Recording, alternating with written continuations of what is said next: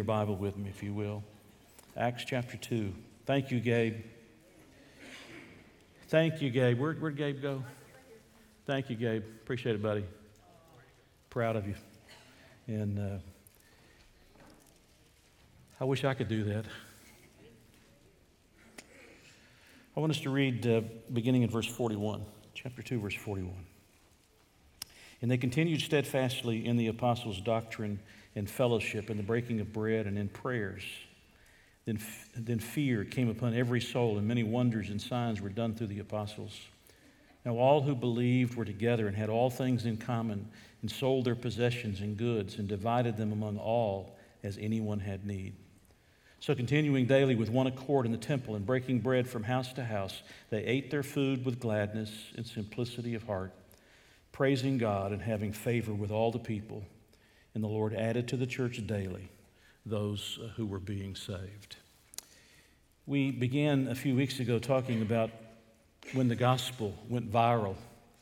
And we're looking at and going to study in the book of Acts through the months of the fall, through the fall months that are ahead of us. We're going to take a break in that series. Uh, there's several messages I've asked Jeremy to bring, and he's going to bring those on Sunday evenings as well. But when I'm preaching, we'll be in the book of Acts. And we're looking at when the gospel went viral, and it connects with and it, uh, it runs parallel with our mission celebration and what we're doing and how we want the gospel to go viral again. So let's just stop for a moment. In the first uh, two or three messages, we talked about the four things that the church was doing when the gospel became viral or the gospel went viral. What, what was the first of those four? Do you remember? They were, they were waiting. They were waiting on God in prayer. What was the second of those things that they were doing? That they were what? That one of them was witnessing. Uh, they were witnessing. What, what was the third one? Maybe somebody said something. They were watching for Jesus to come. And then what was the last one? They were worshiping. So they were waiting, they were witnessing, uh, they were watching for Jesus to come, and they were worshiping. And when the church gets back to those four main things, uh, we're going to begin to see God moving in a way uh, that we're going to see the gospel begin to spread in significant ways. Tonight, we're going to look at three particular things that are true of this early church that I hope and pray will be true of our church. Things that characterize this congregation. As you know, Acts chapter 2 is the sermon that Peter stood and he preached on the day of Pentecost, and 3,000 people come to faith in Christ. Uh, they were baptized to profess their faith in the Lord Jesus. It had to have been a glorious day, don't you think? Can you imagine being there on that day? If there was any day that I would love to have been able to live in the past, this would have been the day. I would loved to have seen this all unfolding in those moments as the Spirit of God baptized them into the body of Christ, as they were empowered by the Spirit of God, and Peter began to speak and he began to preach the gospel. If you go through Acts chapter 2, you find the gospel. You find the death, the burial, the resurrection, the ascension of Jesus. All of that is in this gospel story that that, uh, that Peter is preaching here. But when it comes to the end, and you now know how many people have responded and how many people have been baptized, it's, it's incredible. These three things that he says were characteristic of this congregation that I pray will be characteristic of, of our congregation. The first is they were characterized by dedication. They, they were characterized by dedication. In verse 30, 42, it says again, and they continued, and here's the words continued steadfastly. Continued steadfastly. It's the translation of a single Greek word translated into two English words. And the purpose is to make sure that we understand that these people were dedicated to something and they stayed dedicated to it. This wasn't a passing fancy. This wasn't something that was for a few moments. It was fleeting and then it was gone. This was something to which they dedicated themselves over and over and over, day in and day out. They were dedicated. And so, what was it that they were dedicated to? Well, first of all, they were dedicated to the Scriptures. They were dedicated to the Scriptures. Says they continued steadfastly in the apostles' doctrine. They didn't have a New Testament like you and I have. They didn't even have a copy of their own. They didn't have their own copy of the Old Testament that they could carry home with them. Uh, they had the oral teachings that had come through the apostles and were being given to and handed down from the apostles to the people who were coming to faith in Jesus Christ. And they were dedicated to those teachings of the Word of God. One of the things that should characterize every New Testament church, I pray, characterizes our church, is that we are dedicated to the Scripture. That at the heart of everything we do is the Bible that we understand that we don't just gather for the sake of having a social gathering. We gather for the sake of hearing the Word of God and the, the preaching and the teaching of the Word of God. I read about a church. I don't know if this is true or not. I have trouble believing that this could be true. But it says that they wrote into their constitution these words There will be no doctrine taught in this fellowship. I hope that that's not true. I can't imagine if you don't teach doctrine, that is the systematic teachings of the Word of God, where you take the Scripture, and thank God we have a completed New Testament, but where you take the, the, the Word of God and you systematically read it and you explain it and then you expound upon it and you apply it. If you don't do that, what do you do? What is the hour that we spend together supposed to be centered around primarily? Worship? Absolutely. One of the ways, by the way, worship doesn't end when the singing ends. What we're doing right now is as much worship as when we were singing. It's just a worship that's in a different fashion and in a different form. We're worshiping now by listening to the Word of God. But what do we do for the hour that we're gathered together? We, we study the Word of God. We're dedicated to the scriptures. And whether or not that particular statement is true and was actually written into the constitution of this new church that was founded, the fact is that it's an unwritten rule in many of our churches today. We just don't talk about doctrine. We don't talk about too much of the scripture. We use the Bible as a springboard to say something else that we want to say. We use it as a means of taking us where we want to go and then going where we want to afterwards and leaving it behind. We don't spend our time too often in too many of our churches studying the Word of God. I, I hear, I hear this all the time. I, I, honestly, I do. I hear it all the time from people who are going to different churches they're not going to churches like ours. They're not going to our church. They're hearing it all the time. They say, we, go to church and they want to talk about social justice and they want to talk about various other kinds of social issues that are going on and writing all of these social issues. And I just want to say to those people in those churches, you should just want the preaching of the Word of God. There, are, there is a place for dealing with social issues. I understand that. But the core of what we do is we study the Word. Uh, 2 Timothy chapter 3 says that, or chapter 4 says that uh, the scripture is given to us, chapter 3, is given to us by inspiration of God and is profitable for what's the first thing? For doctrine. The word doctrine just means teaching. Teaching people what it says. It means the same thing here. Teaching what God says. It's profitable for doctrine. It's profitable for us to dig into. I, am going to say something to you that maybe you'll agree with, maybe you won't agree with, but you want you to think about it before you, before you completely throw it out. Most of the problems, at least many of the problems that people have to deal with, if they baptize themselves in the Scripture and in the teaching of Scripture, those problems would soon correct themselves. I'm not saying people don't need counselors. I'm not saying people don't need therapy. I'm not saying that there aren't some people who have clinical issues where they need medication. But I'm just telling you that a lot of the problems that we have to deal with are because people just don't know the Word of God. They just don't study it for themselves. It's just not getting into them, and therefore it's not coming out of them, and they're not living out the truths of Scripture. And this was a church that was dedicated to the Scriptures. They were dedicated uh, to the Scriptures. Uh, Paul told Timothy in chapter 4, verse 13, he says, Till I come, give attendance to reading. That's the public reading of the Bible.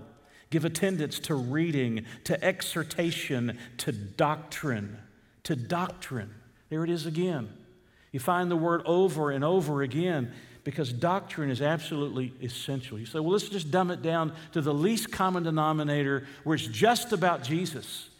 Well, look, I'm all about uniting around Jesus Christ, but we got to know who Jesus is.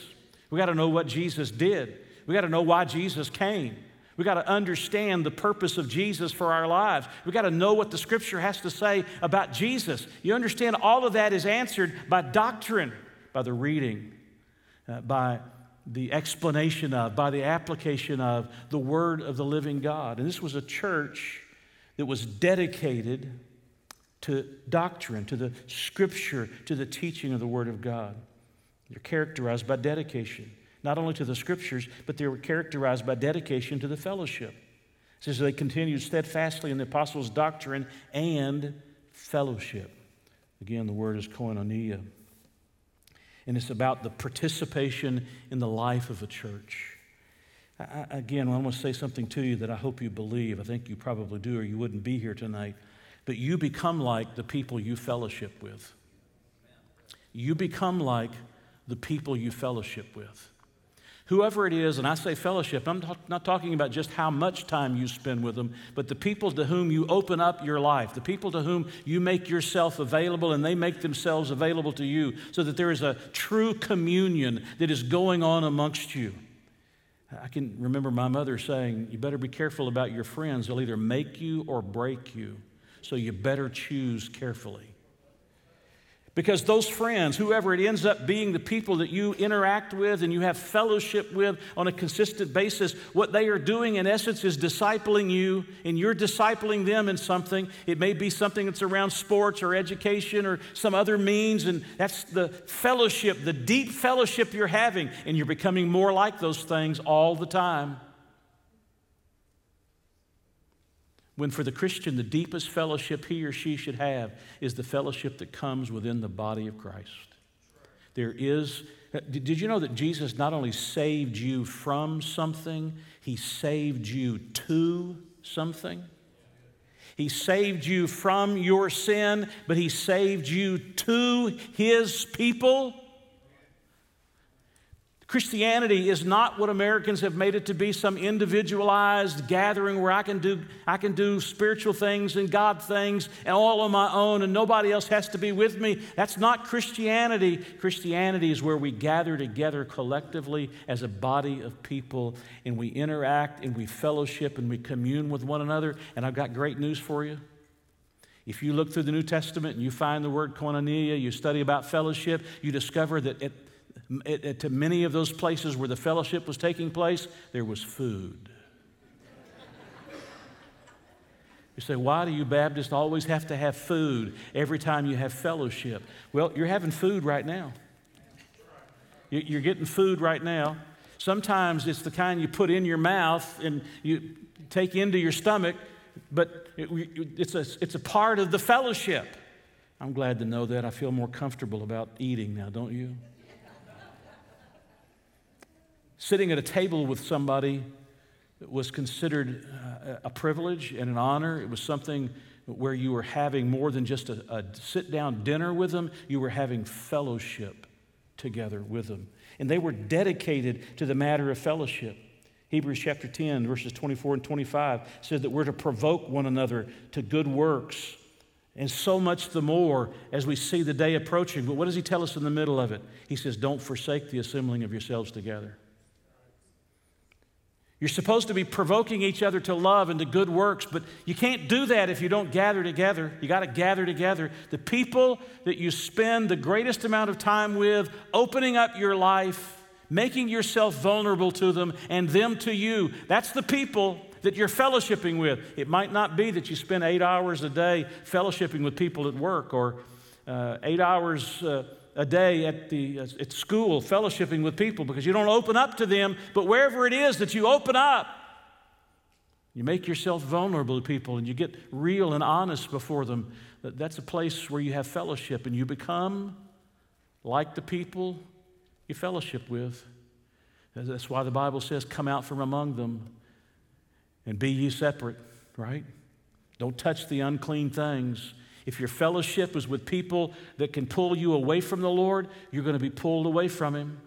You have to have that kind of fellowship that draws you closer to the Lord, where the two of you are like iron sharpening iron, and the two of you are helping each other to grow deeper and fuller in your relationship to God. Again, that's why we need the church so much. I heard about a golfer that was 20 minutes late for his tee time on a Sunday morning. The other three guys that made up the foursome weren't happy about it because they've been waiting. They were already supposed to have teed off. They were already supposed to have gone. And when he got there finally, 20 minutes late, they were upset with him and they said, What in the world happened?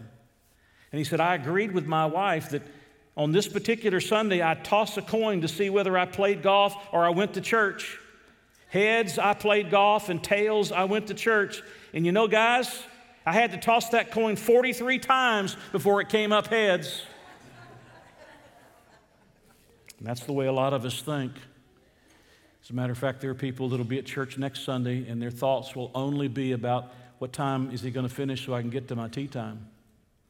That's not the people that you're fellowshipping with then. Your mind has already gone somewhere else. You're already, you've already moved out to some other place.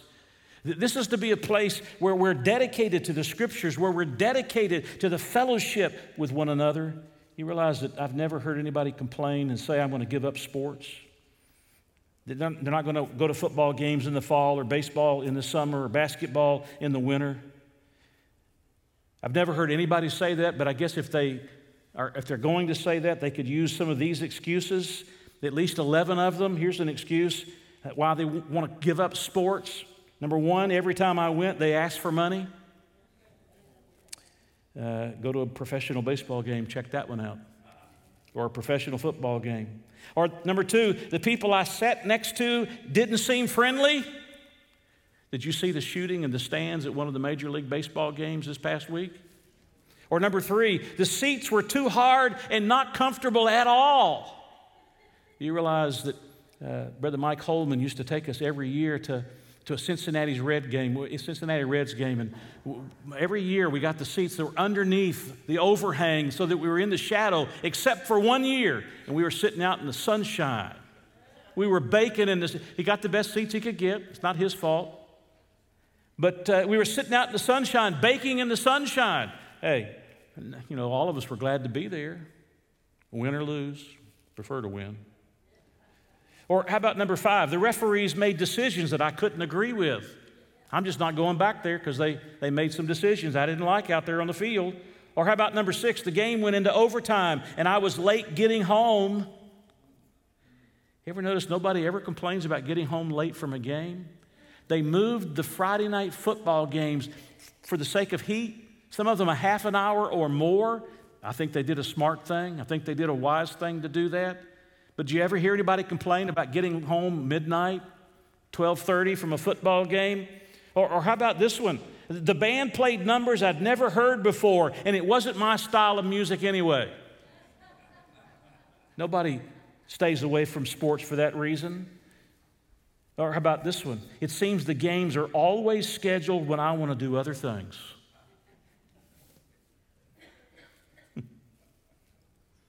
I got something else to do. I can't do that. Why do they schedule games when they schedule games? Don't they know that we have other things to do in life? Nobody ever complains about that. Matter of fact, the, the, the, most, of the, most of the time people just dump the church, go, go to the game.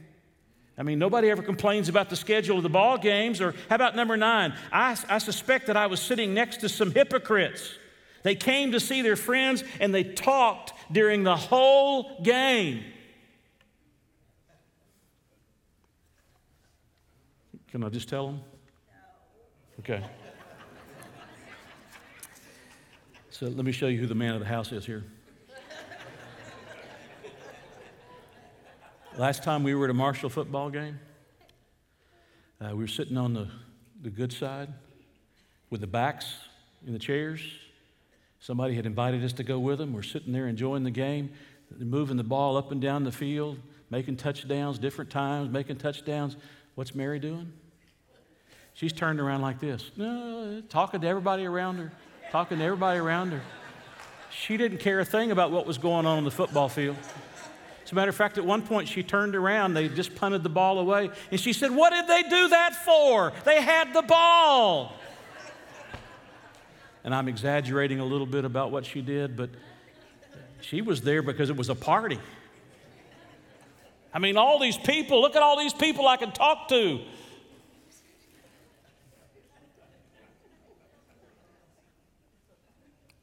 She really wasn't interested in football at all. Or how about this one? Now, I was taken to too many games by my parents when I was growing up. I mean, we just went to so many games, I don't want to go to any more games. Or how about this one? I hate to wait in the traffic jam in the parking lot after the game. uh, Mary and I would go downtown Atlanta. We'd go to a game uh, when we were young. We'd go to a game in Atlanta, downtown Atlanta, and you parked in these garages. It's like you do at Cincinnati, but you park in the garages.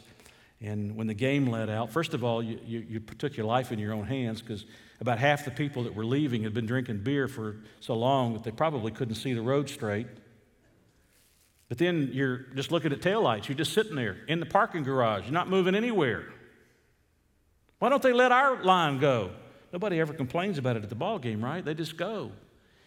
The point is that we got to quit making excuses. You're not the ones who make the excuses. But we got to quit making excuses because they were dedicated to, to the scripture. They were dedicated to fellowship. They were dedicated to a third thing. It says, in the breaking of bread, that's worship. Now, the breaking of bread in the New Testament can refer to one of two things. It can refer to a meal where they sat down together, they broke bread together, and they ate together, or it can refer specifically and particularly to the observance of the Lord's Supper. And probably most likely because these houses, these were houses they met in, somebody had a relatively large house, a large enough house to accommodate all the people who were a part of the church, and they gathered at that house. They would have a meal, and at the conclusion of that meal, they would often have the Lord's Supper. That would be a part of what they would do. They would break bread, but breaking bread here is a matter of worship. Every time we observe communion, aren't we worshiping the Lord? We're pondering the Savior. We're thinking about his brokenness. Though not a bone of his body was broken, we're thinking about his brokenness. We're thinking about his blood that was shed for us. We're thinking about how our, our lives need to be purified as we partake in this, in this meal. And that's true of every service that we celebrate together. We're, we're, we're committed and dedicated to worship. We're here to worship. I'm here to bow before him and to give him the honor of which he is deserving. And fourthly, they were dedicated to prayer. By the way, Christ was at the center of this church. He was at the center of this church.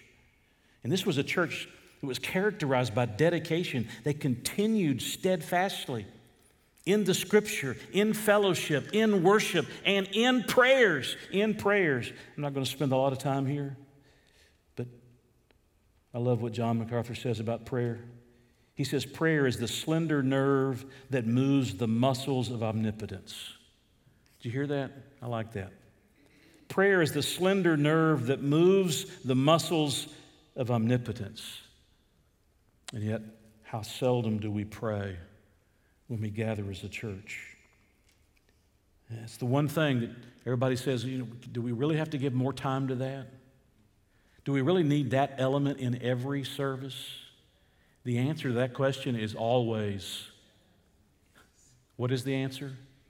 It's always yes. You cannot pray too much in a church. Do you realize that in the book of Acts, prayer is mentioned 35 times? Is it any wonder why the church in the early New Testament was so successful, why God used them in such a significant way? They knew how to commune with God and they were dedicated to prayer. Look over at chapter 4. Look over at chapter 4. Look at verses 24 to 31. Listen to them. Peter and John have been taken under arrest. And what do you think they do? What do you think they're going to do? They're going to go to God in prayer. Verse 24. So when they heard that, that is, that Peter and John have been arrested, they raised their voice to God with one accord and said, Lord, you are God who made heaven and earth and the sea and all that is in them who by the mouth of your servant David have said, Why do the heathens rage and the people plot vain things? The kings of the earth took their stand, and the rulers were gathered together against the Lord and against his Christ. For truly against your holy servant Jesus, whom you anointed, both Herod and Pontius Pilate, with the Gentiles and the people of Israel, were gathered together to do whatever your hand and your purpose determined before to be done. By the way, do you see what he just said? They were in the, Jesus was in the hands of, of, Herod and Pontius Pilate and the Gentiles and even the people of Israel, but they were only carrying out what God had already predetermined. Verse 29 Now look, now Lord, look on their threats and grant to your servants that with all boldness they may speak your word by stretching out your hand to heal, and that signs and wonders may be done through the name of your holy servant Jesus. And when they had prayed, the place where they were assembled together was, oh man, I'd love to be there for that. Shaken. And they were all filled with the Holy Spirit, and they spoke the word of God with boldness. Wouldn't that be cool? If tonight, while we were having our prayer time, we just were getting so real with God and calling out to Him in such a way that the slender nerve that moves the muscle of omnipotence were to move and cause the building to start shaking. This church was a church that was characterized by, by dedication. They were dedicated to the scriptures. They were dedicated to fellowship. They were dedicated to breaking bread of worship. They were dedicated to prayer. And they were praying. By the way, they weren't just praying at church, they were going to the temple. And they were gathering in the courtyards of the temple and they were praying together in public ways as well. They weren't ashamed to pray in public ways as well. They were praying and they were dedicated. We should be a church that's characterized by dedication, right? When we're waiting before God and we're witnessing to others, when we're watching for Jesus to come and we're worshiping Him from the depths of our heart, we should be the kind of people demonstrating a dedication of, of life and, and very purpose to the Scriptures, to prayer, to these other matters. There should be a dedication. Um, do you see uh, the 21st century church becoming more dedicated? Or seemingly less dedicated. I see the 21st century becoming less dedicated, people being less dedicated. Fewer and fewer people understand the dedication that is required, that God calls, that God is deserving of receiving from his people. The kind of dedica- dedication that says, He's first. He's first. Secondly, they were characterized by cooperation. They were characterized by cooperation. Do you realize that where God is at work in a church, not only do you find dedication, but you find cooperation? Look at verse 46 for a moment. He says, So continuing daily with one accord in the temple. Hear it? In the temple. With one accord. See that phrase? That's not a Honda. It didn't say so continuing daily in a Honda. It's not what it says. So, continuing daily with one accord in the temple, breaking bread from house to house, they ate their food with gladness and simplicity of heart. Not only this, was this church characterized by dedication, this church was characterized by cooperation, one accord. They were working together in unity. Do you know why when Ananias and Sapphira lied about selling a piece of property and that they were giving it all, that God struck them dead? You know why? The reason is because it was a strike at the unity of the body of Christ. You realize that creating disunity amongst the body of Christ is a dangerous thing to do. This was a congregation characterized by cooperation. They were here in unity with one accord. There was a unity of faith. There was a unity of faith. Look at verse 44. Just back up a few verses.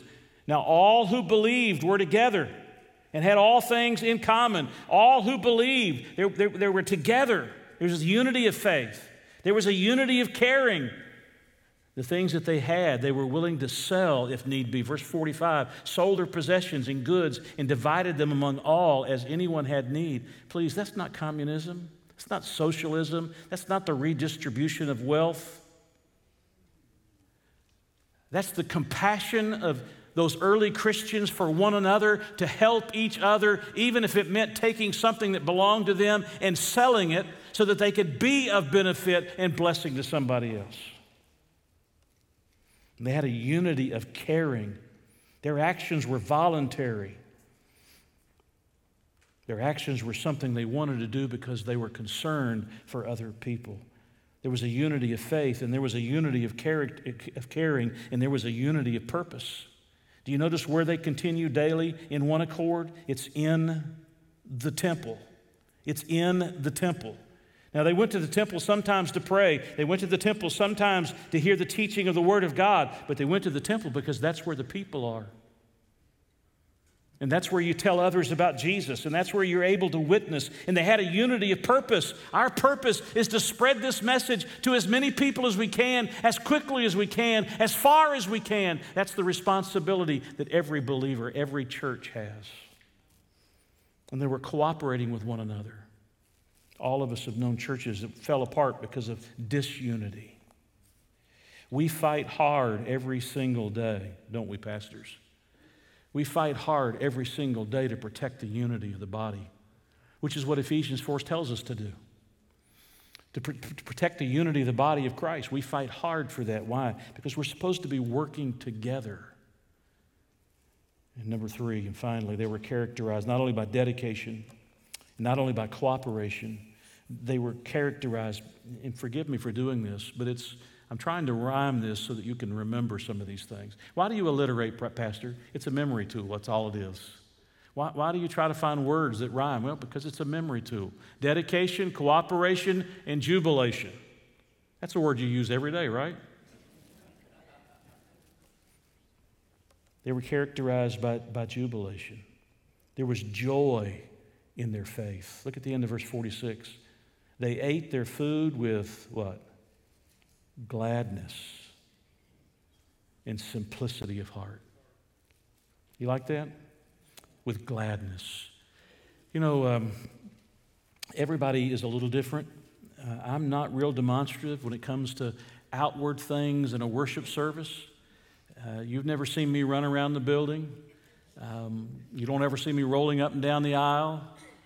I don't ever get so excited we jump over pews. If we had chandeliers, I've never, I would never swing from one even if we had them. Just, just wouldn't do that. That's just not me.